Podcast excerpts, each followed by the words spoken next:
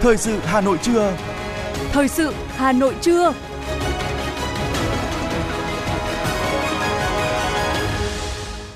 Kính chào quý vị và các bạn. Bây giờ chương trình thời sự của Đài Phát thanh Truyền hình Hà Nội. Chương trình hôm nay có những nội dung chính sau đây. Chủ tịch nước Võ Văn Thưởng và đoàn đại biểu cấp cao Việt Nam kết thúc tốt đẹp chuyến tham dự tuần lễ cấp cao APEC 2023 tưng bừng Ngày hội Đại đoàn kết toàn dân tộc cấp thành phố tại phố đi bộ Trịnh Công Sơn, quận Tây Hồ, Hà Nội. Hà Nội các siêu thị đồng loạt giảm giá cuối tuần. Phần tin thế giới có những thông tin Tổng thống Philippines gặp Chủ tịch Trung Quốc Tập Cận Bình nhằm thảo luận các biện pháp giảm căng thẳng trên Biển Đông cũng như khôi phục quyền tiếp cận vùng đánh cá của các ngư dân của nước này. Israel hơn 20.000 người diễu hành đòi chính phủ khẩn trương đưa con tin ở Gaza về. Brazil phạt tập đoàn Meta vì quảng cáo gây hiểu lầm trên Facebook. Và sau đây là nội dung chi tiết. Thưa quý vị, khoảng 7 giờ sáng nay, ngày 19 tháng 11, Chủ tịch nước Võ Văn Thưởng và phu nhân cùng đoàn đại biểu cấp cao Việt Nam đã về tới sân bay quốc tế Nội Bài, kết thúc tốt đẹp chuyến tham dự tuần lễ cấp cao Diễn đàn Hợp tác Kinh tế Châu Á Thái Bình Dương APEC 2023 và kết hợp hoạt động song phương tại Hoa Kỳ theo lời mời của Tổng thống Hợp Trung Quốc Hoa Kỳ Joe Biden. Trong khuôn khổ các hoạt động tham dự tuần lễ cấp cao Diễn đàn Hợp tác Kinh tế Châu Á Thái Bình Dương APEC 2023 và các sự kiện liên quan, Chủ tịch nước Võ Văn Thưởng đã có hàng loạt hoạt động bao gồm tham dự các cuộc họp, cuộc làm việc, tiếp xúc song phương. Chủ tịch nước đã tham dự và phát biểu tại hội nghị các nhà lãnh đạo các nền kinh tế APEC lần thứ 30, tham dự và phát biểu dẫn đề tại hội nghị thượng đỉnh doanh nghiệp CEO Summit, tiếp Liên minh Doanh nghiệp Hoa Kỳ APEC, dự cuộc gặp các nhà lãnh đạo cấp cao khuôn khổ hợp tác kinh tế Ấn Độ Dương, Thái Bình Dương vì thịnh vượng, dự đối thoại giữa các nhà lãnh đạo APEC và Hội đồng Tư vấn Kinh doanh APEC, ABAC, dự đối thảo và ăn trưa và làm việc với khách mời, dự phiên họp với các nhà lãnh đạo các nền kinh tế APEC, Chủ tịch nước cũng đã dành thời gian tham quan, nói chuyện với các doanh nghiệp Việt Nam có gian hàng trưng bày trong thời gian diễn ra tuần lễ cấp cao APEC. Tại hội nghị các nhà lãnh đạo các nền kinh tế APEC, Chủ tịch nước Võ Văn Thưởng nêu 3 bài học cho tương lai và 3 phương hướng hoạt động của Diễn đàn Hợp tác Kinh tế Châu Á-Thái Bình Dương Đặc biệt, trong thời gian tuần lễ cấp cao APEC, Chủ tịch nước Võ Văn Thường đã có các cuộc tiếp xúc với các nhà lãnh đạo các nền kinh tế APEC và các khách mời, gặp gỡ trao đổi với đặc phái viên của Tổng thống Hoa Kỳ về khí hậu John Kerry, Thủ tướng Malaysia Anwar Ibrahim, Quốc vương Brunei Haji Hassana bokia, Thủ tướng Canada Justin Trudeau, Thủ tướng Australia Anthony Albanese và Tổng thống Peru Dina Esilia Bolo Zagara. Tại các cuộc gặp lãnh đạo các nền kinh tế, các khách mời đánh giá cao vị thế, vai trò của Việt Nam, nhất trí tăng cường trao đổi đoàn, đẩy mạnh hợp tác chính trị ngoại giao, kinh tế thương mại, khoa học công nghệ, giáo dục đào tạo, kết nối giữa các địa phương của Việt Nam và các nước, giao lưu nhân dân cũng như ủng hộ lẫn nhau tại các diễn đàn khu vực và quốc tế thực hiện các hoạt động song phương tại Hoa Kỳ, Chủ tịch nước Võ Văn Thưởng đã tiếp Thống đốc bang California Gavin Newsom, tiếp Phó thị trưởng Los Angeles Erin Bromagim. Chủ tịch nước đã tham dự và phát biểu tại bàn tròn kết nối doanh nghiệp địa phương về công nghệ cao, tiếp đại diện các công ty và tập đoàn lớn hàng đầu Hoa Kỳ về hàng không và công nghệ, công ty Boeing và công ty Apple. Nhân dịp này, Chủ tịch nước đã thăm một gia đình Việt Kiều, gặp gỡ lãnh đạo và các cán bộ các cơ quan đại diện ngoại giao của Việt Nam tại Hoa Kỳ, thăm Bệnh viện Y, Đại học Stanford. Đáng chú ý, Chủ tịch nước đã phát biểu trao đổi chính sách tại Hội đồng quan hệ đối ngoại Hoa Kỳ. Bài phát biểu của Chủ tịch nước về tình hình thế giới, đường lối đối ngoại của Việt Nam và quan hệ Việt Nam-Hoa Kỳ được các giới tại Hoa Kỳ đánh giá rất cao.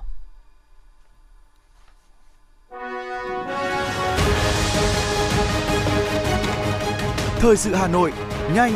chính xác, tương tác cao. Thời sự Hà Nội, nhanh, chính xác, tương tác cao.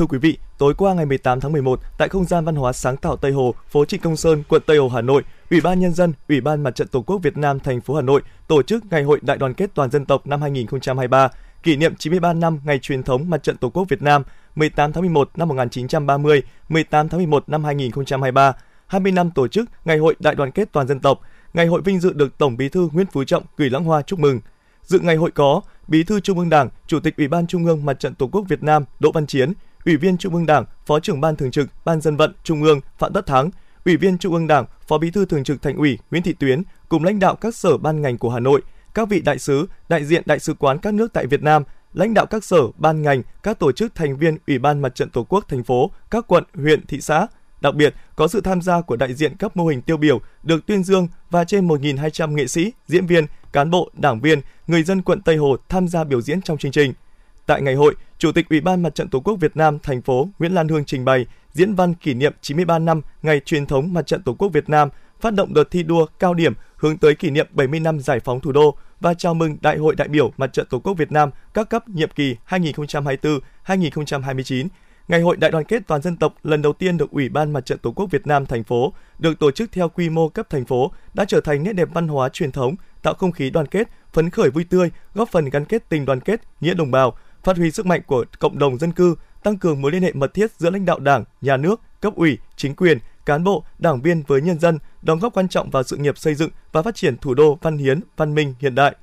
Không những tôn vinh kết quả của công tác mặt trận các cấp thành phố, sự tham gia tích cực của toàn hệ thống chính trị và sự hưởng ứng của nhân dân trong tổ chức ngày hội giúp hệ thống mặt trận Tổ quốc Việt Nam khẳng định vị thế trong hệ thống chính trị các cấp, làm tròn vai trò cầu nối quan trọng giữa cấp ủy, chính quyền với quần chúng nhân dân, xứng đáng là nơi tập hợp, lắng nghe và phát huy vai trò làm chủ của nhân dân. Dịp này, Ủy ban Mặt trận Tổ quốc thành phố đã biểu dương các cá nhân, tập thể và mô hình tiêu biểu về tự quản ở khu dân cư trong thực hiện các cuộc vận động, phong trào thi đua yêu nước, góp phần xây dựng khối đại đoàn kết toàn dân tộc.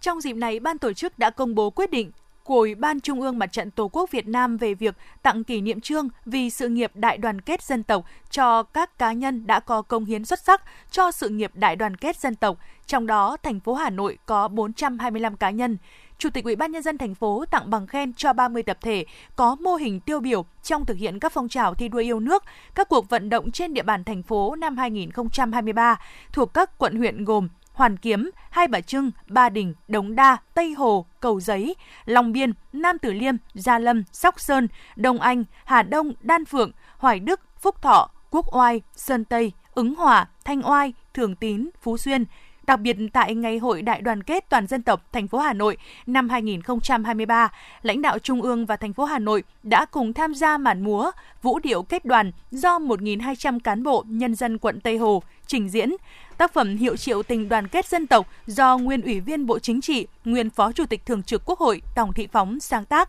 Tại ngày hội, lãnh đạo Tổ chức Kỷ lục Việt Nam đã công bố quyết định và trao bằng xác nhận kỷ lục Việt Nam cho tiết mục múa, vũ điệu kết đoàn, tác phẩm có số lượng người biểu diễn đông nhất Việt Nam với 1.200 người.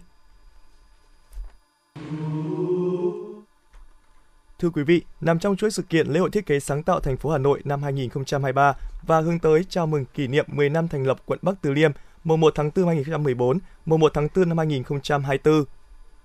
Tối qua, tại di tích quốc gia đặc biệt Đình Chèm, phường Thụy Phương, quận Bắc Từ Liêm đã diễn ra chương trình nghệ thuật Linh thiêng Đình Chèm, dòng chảy tinh hoa. Đến dự có Phó Bí thư Thành ủy Nguyễn Văn Phong, chủ nhiệm Ủy ban Kiểm tra Thành ủy Hoàng Trọng Quyết và Phó Chủ tịch Ủy ban nhân dân thành phố Vũ Thu Hà. Ghi nhận của phóng viên Hoa Mai. Chương trình được chia làm 3 chương: Mạnh nguồn văn hiến, kiệt tác ngàn năm lắng hồn dân tộc và bừng sáng tinh hoa. Chương trình có hai sân khấu, trong đó lần đầu tiên trên sông Hồng có một sân khấu thực cảnh do tổng đạo diễn Mai Thành Tùng lên ý tưởng và dàn dựng, mang đến cho khán giả một trải nghiệm vô cùng lý thú. Tiếp nối dòng chảy tinh hoa, trong chương trình có bản hòa ca của các bộ môn nghệ thuật truyền thống như hát sẩm Hà Nội, xòe thái Yên Bái, dân ca quan họ Bắc Ninh, dân ca Mường, những màn trình diễn độc đáo đã mang đến cho người dân và du khách thập phương một cảm xúc mới với nhiều ấn tượng đặc biệt. Chị Nguyễn Thị Huyền, người dân phường Thụy Phương, quận Bắc Từ Liêm, Hà Nội bày tỏ. Hôm nay là một ngày rất là đặc biệt đối với người dân ờ, quê chúng tôi bởi vì là chương trình nghệ thuật ờ, đặc biệt Linh Thiêng Đình Chèm dòng chảy tinh hoa diễn ra hôm nay thật là tuyệt vời à, người dân chúng tôi rất là hoan hỉ rất là vui mừng vì lần đầu tiên có một cái sân khấu ngoài trời được tổ chức uh, tại sân đình Uh, bên cạnh sân đình rất là hoành tráng có nhiều ca sĩ rất là nổi tiếng hát những cái bài hát ừ, rất là tuyệt vời và hay. Uh, di tích đặc biệt của đình chèm đã tạo một cái dấu ấn rất riêng cho uh, cho những ngôi làng ven sông. Ừ, tôi tự hào về điều đó.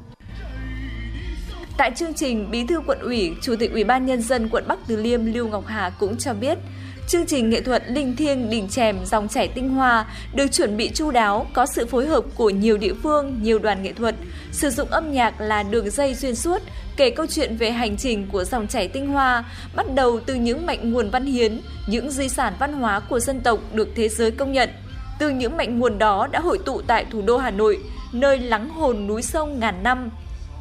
Lễ hội thiết kế sáng tạo thành phố Hà Nội năm 2023 với chủ đề Dòng chảy nhằm kết nối, khai phá nguồn lực, tôn vinh giá trị, hội tụ lan tỏa và phát huy truyền thống lịch sử văn hóa, hướng tới phát triển ngành công nghiệp văn hóa thủ đô dọc hai bên bờ sông Hồng. Chương trình nghệ thuật Linh Thiêng Đình Chèm, dòng chảy tinh hoa được tổ chức tại di tích quốc gia đặc biệt Đình Chèm. Đây là một ngôi đình cổ kính có lịch sử khởi dựng khoảng 2.000 năm. Đình Chèm ngàn năm tuổi đã chứng kiến bao biến thiên của thăng trầm lịch sử, lưu giữ dòng chảy phù sa bồi tụ từ ngàn xưa, là nơi mạch nguồn tinh hoa, muôn nơi hội tụ, mang ý nghĩa linh thiêng và độc đáo. Từ ngàn năm nay, đình Chèm, ngôi đỉnh cổ nằm bên bờ sông Hồng, phủ lên mình lớp rêu phong của lịch sử. Đình Chèm còn được biết đến với thiết kế độc đáo, được xây dựng theo lối kiến trúc nội công ngoại quốc chắc chắn và công phu. Chương trình Linh Thiêng Đình Chèm dòng chảy tinh hoa được tổ chức nhằm quảng bá giới thiệu về việc Hà Nội tham gia mạng lưới các thành phố sáng tạo của UNESCO, góp phần xây dựng lễ hội thiết kế sáng tạo thành phố Hà Nội trở thành sự kiện thường niên mang tầm quốc tế và khu vực, tạo thành điểm nhấn trong năm, thu hút đông đảo nhà thiết kế, doanh nghiệp và du khách trong và ngoài nước đến tham dự. Thưa quý vị, quốc ca Việt Nam là bài tiến quân ca do nhạc sĩ Văn Cao sáng tác với những giai điệu thiêng liêng, hào hùng. Bài hát ra đời gắn với những ký ức Việt Nam thời kỳ tiền khởi nghĩa cách mạng tháng 8 cùng những kỷ niệm khó quên của tác giả. Tiết chào cờ của thầy trò trường Trung học phổ thông Trần Hưng Đạo bắt đầu bằng giai điệu tự hào linh thiêng nhất của Tổ quốc. Với cậu học trò Nguyễn Ngọc Bắc, mỗi khi bản quốc ca vang lên là một lần trái tim rung lên cùng non sông đất nước. Khi hát và lắng nghe bài quốc ca của đất nước mình thì em cảm thấy rất là vui. Một phần là do không chỉ là nhịp điệu còn là lời bài hát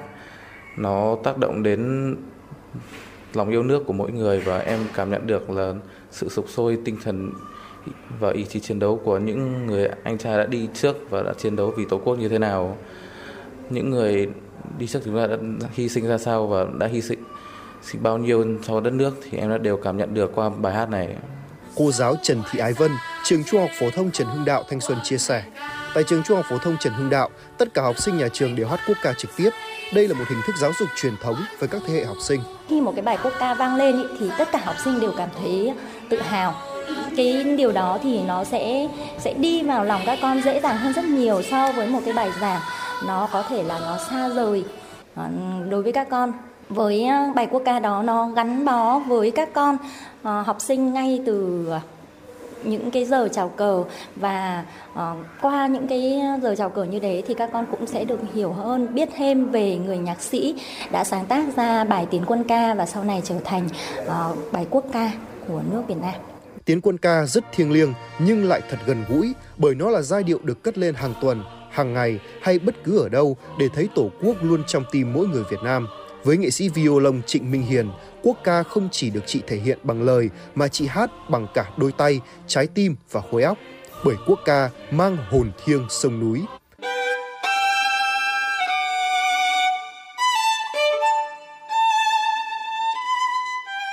khi mà chúng ta uh, hát cái bản quốc ca uh, và khi chúng ta chơi cái nét giai điệu đó thì đối với mỗi người Việt Nam cũng như cá nhân tôi cảm thấy là uh, không những tự hào mà nó còn mang lại cho chúng tôi uh, những người nghệ sĩ. Uh, đó là cảm giác là mình đã có một chút đóng góp nho nhỏ. Nhạc sĩ Văn Cao sáng tác Tiến quân ca khi ông mới 21 tuổi và chưa từng trải nghiệm thực tế cuộc sống của những người chiến sĩ cách mạng. Những nốt nhạc đầu tiên của bài Tiến quân ca được ông viết khi ông chứng kiến cảnh nhân dân đói khổ lầm than dưới ách thống trị của thực dân. Trong cuốn hồi ký của mình, ông viết Tôi chưa được cầm một khẩu súng, chưa được gia nhập một đội vũ trang nào, tôi chỉ đang làm một bài hát. Tôi chưa được biết chiến khu, chỉ biết những con đường, phố ga, đường hàng bông, đường bờ hồ, tôi chưa gặp các chiến sĩ cách mạng của chúng ta trong khóa quân chính đầu tiên ấy và tôi chỉ nghĩ cách viết một bài hát thật giản dị cho họ hát được. Năm 1946, Tiến quân ca đã được Quốc hội đầu tiên của nước Việt Nam Dân Chủ Cộng Hòa chọn làm quốc ca. Đến năm 1955, Quốc hội đã mời nhạc sĩ Văn Cao tham gia sửa một số chỗ về phần lời để phù hợp với tình hình thực tế, và đó chính là bài quốc ca như hiện nay. Hình ảnh lá cờ đỏ sao vàng biểu trưng cho dân tộc Việt Nam hiện diện trong hành khúc đầy hào sảng, hùng tráng, mang khí phách, cốt cách của người Việt Nam, thà hy sinh tất cả chứ không chịu mất nước, không chịu làm nô lệ. Tác phẩm Tiến quân ca là sự xuất thần của nhạc sĩ Văn Cao cả về nội dung, hình thức thể hiện, tư tưởng và nghệ thuật như một mốc son của âm nhạc Việt Nam trong dòng chảy lịch sử của dân tộc. Ngay khi xuất hiện, ca khúc đã được nhân dân Việt Nam đón nhận bởi dự cảm của ông cũng là niềm mong mỏi của cả dân tộc. Thiếu tướng nhạc sĩ Nguyễn Đức Trịnh, Chủ tịch Hội Nhạc sĩ Việt Nam khẳng định, tài năng sáng tác của Văn Cao cũng như thành tựu nghệ thuật của ông, đặc biệt là bài hát Tiến quân ca, quốc ca của Việt Nam đã làm giàu có thêm cho kho tàng nghệ thuật dân tộc. Năm 2023 tròn 100 năm ngày sinh của cố nhạc sĩ Văn Cao, tác giả của Tiến quân ca. Không chỉ là tên tuổi lớn của nền âm nhạc Việt Nam, nhạc sĩ Văn Cao còn được biết đến như một bậc danh tài của thế kỷ, ghi dấu ấn trên cả thơ ca lẫn hội họa. Nhạc sĩ Nguyễn Đức Trịnh, Chủ tịch Hội Nhạc sĩ Việt Nam cho biết. Một cây đại thụ của làng âm nhạc Việt Nam đã để lại cho đời rất là nhiều những giá trị về văn hóa nói chung và đặc biệt là về âm nhạc. Những người đi là thế hệ đi sau thì mình chỉ biết rằng là ừ, làm được cái gì đó để tri ân cụ, để để mà tôn vinh cụ, để mà nhớ ơn cụ, để mà học hỏi cụ. Nhiều năm trôi qua, bài hát trở thành hành khúc đồng hành cùng nhân dân Việt Nam trong suốt những năm tháng đấu tranh giành và bảo vệ độc lập dân tộc, xây dựng Tổ quốc Việt Nam xã hội chủ nghĩa và là niềm tự hào của nhân dân Việt Nam.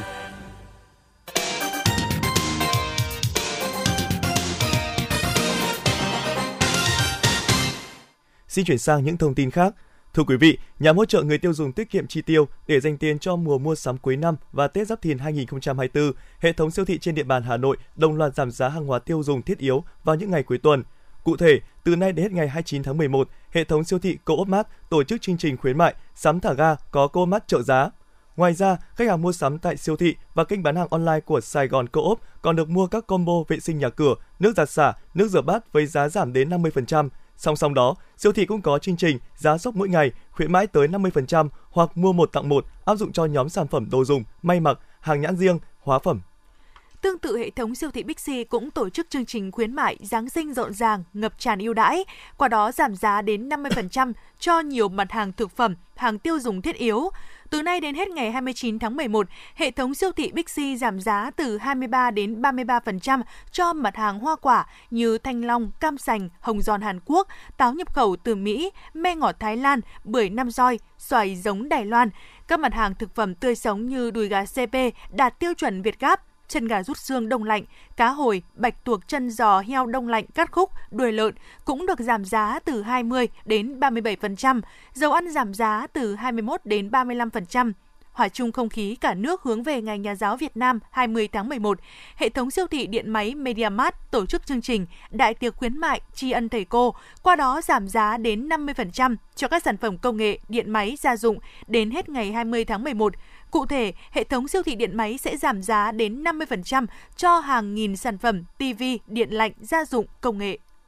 Sáng nay, Hội Liên hiệp Phụ nữ thành phố Hà Nội tổ chức lễ phát động hưởng ứng tháng hành động vì bình đẳng giới và phòng ngừa ứng phó với bạo lực trên cơ sở giới năm 2023 tại quận Cầu Giấy.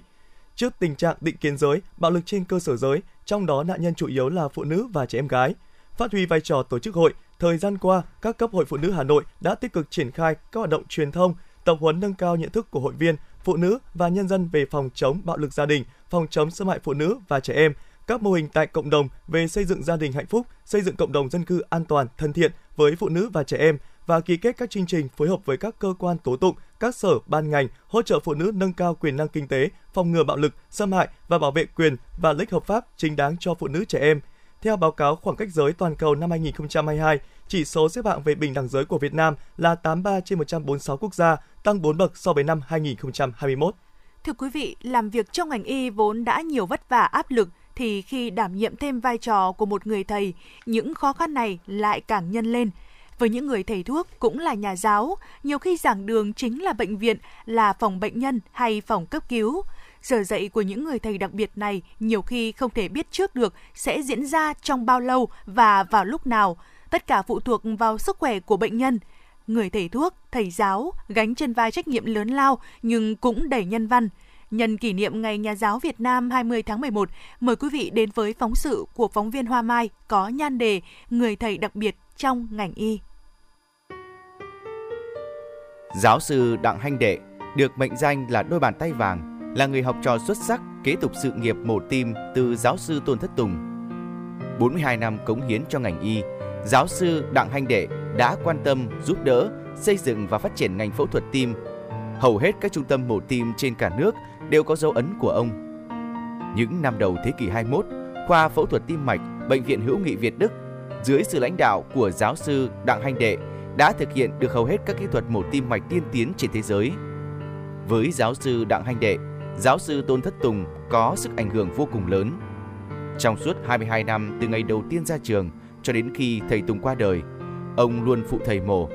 Nhờ vậy mà ông đã học được thầy không chỉ cách thức mổ mà cả nhân cách của người bác sĩ phẫu thuật. Phẫu thuật tim mạch của mình lúc đó là một cái phẫu thuật mà hoàn toàn mới. Chưa hề nhìn thấy ai mổ tim. Thế bây giờ bỏ đi về cái này, thế thì đi như thế nào? Thành thử là chỉ có đọc sách thôi. Cái khó khăn hồi đó là làm sao mình dám mổ trên người bệnh. Mà thầy Tùng luôn luôn nói là không được làm gì có hại cho bệnh nhân. Cơ thầy chỉ mổ 2, 4, 6, 3 ngày trong một tuần. Có những cái khác là thầy đi ờ, thăm bệnh nhân. Thăm bệnh nhân thì tôi lại phải đi theo, tôi trình bày bệnh nhân. Thế thành thử không gặp thầy lúc này thì gặp thầy lúc khác. Thành tôi nghĩ nhiều khi ảnh hưởng của thầy đối với lại tôi nhiều hơn nhiều là bố mẹ. Trong suốt những năm Mỹ bắn phá miền Bắc, giáo sư Đặng Hanh Đệ đã đội chiếc mũ sắt của thầy Tùng để tránh tên bay đạn lạc. Căn nhà mà gia đình ông ở cũng do thầy Tùng lo liệu. Bữa cơm có thịt của vợ ông khi ấy cũng do thầy Tùng sẻ chia. Những kỷ niệm về người thầy đáng kính luôn hiển hiện trong vị giáo sư già mà mỗi khi nhắc tới, trái tim ông vẫn như nghẹn lại. Hàng năm, ông vẫn đến thăm ngôi nhà của thầy Tùng như một cách để tri ân người thầy lớn của cuộc đời mình. Còn với Phó Giáo sư Tiến sĩ Vũ Xuân Phú, Phó Giám đốc Bệnh viện Phổi Trung ương, hình ảnh người thầy giáo già tận tụy hướng dẫn cho ông từng chi tiết nhỏ nhất khi ông vừa tốt nghiệp cũng đã đi theo ông suốt chặng đường công tác cho đến bây giờ. Khi đã trở thành Phó Giáo sư Tiến sĩ, ông vẫn dành cho người thầy không học hàm học vị của mình sự kính trọng và biết ơn sâu sắc. Cái vai trò của người thầy, đặc biệt là vai trò định hướng, giống như người thuyền trưởng, giống như người hoa tiêu, thực sự là quan trọng và có ý nghĩa đối với lại các ờ, bác sĩ trẻ, các nghiên cứu viên. Và người thầy đấy thì là đến bây giờ chúng tôi là giáo sư, phó giáo sư hết cả rồi. Nhưng mà thầy chỉ là bác sĩ thôi. Nhưng mà chúng tôi không vì cái học hàm học vị đấy để đánh giá mình hơn người nọ hơn người kia.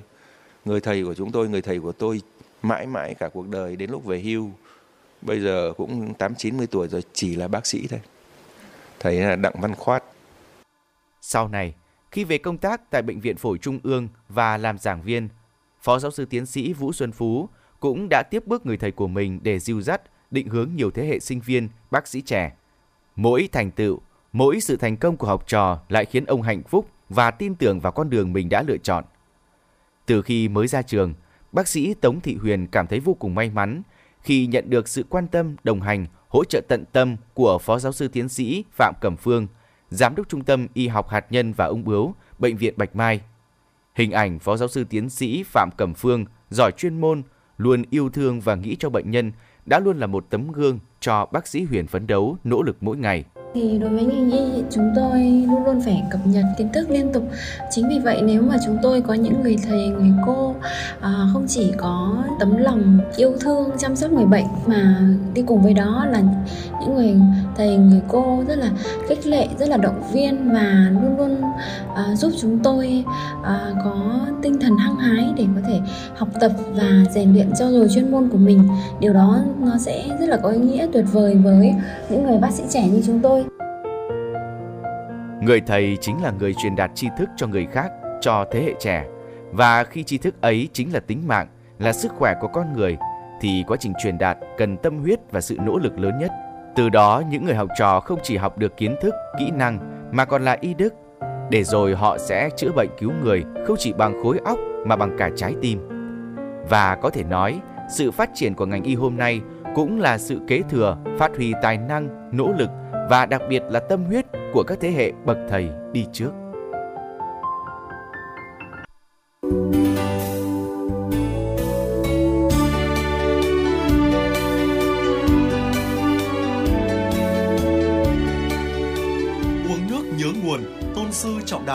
Truyền thống tốt đẹp đó đã trở thành một đạo lý cao cả, thiêng liêng, thấm sâu vào trong nhận thức, tình cảm của mỗi người dân Việt Nam.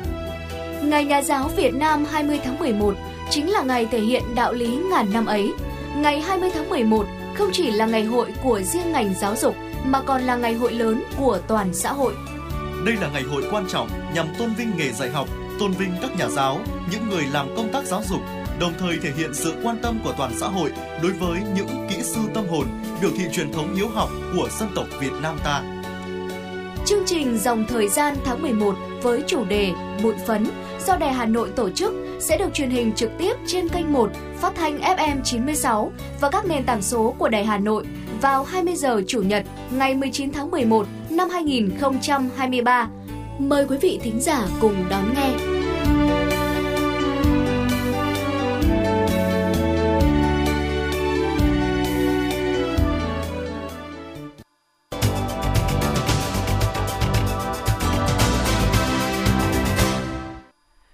Đang nghe chương trình thời sự của Đài Phát thanh Truyền hình Hà Nội. Xin chuyển sang những thông tin quốc tế. Tổng thống Philippines Ferdinand Marcos đã có cuộc gặp Chủ tịch Trung Quốc Tập Cận Bình bên lề hội nghị cấp cao APEC nhằm thảo luận các biện pháp giảm căng thẳng trên Biển Đông gần đây, cũng như khôi phục quyền tiếp cận vùng đánh cá của các ngư dân Philippines.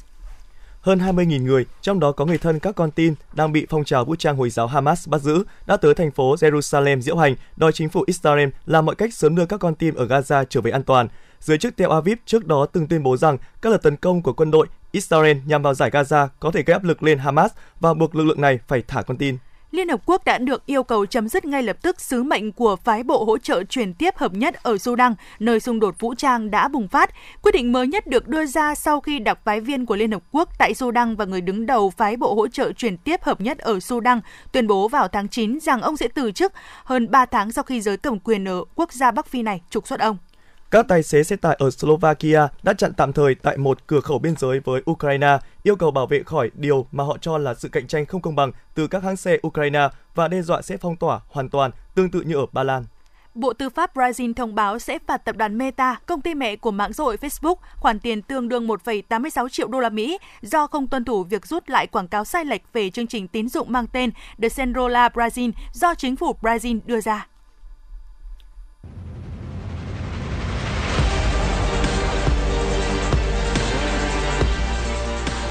Bản tin thể thao. Bản tin thể thao.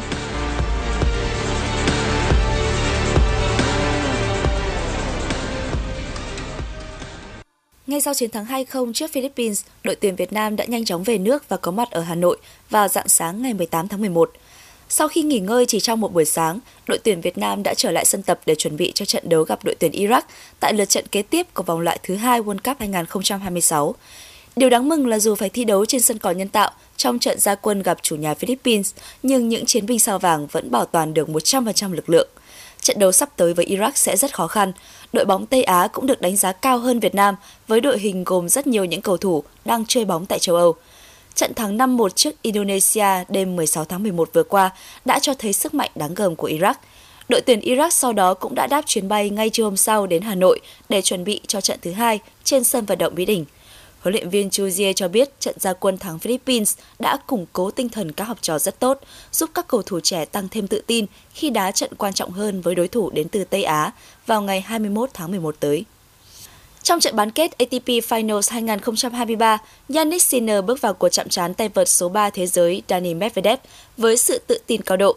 Ở game thứ tư, từ thế bị dẫn 0-40, tay vợt người Italia có màn ngược dòng xuất thần để giành break point quan trọng và tiến tới chiến thắng 6-3 trong set 1.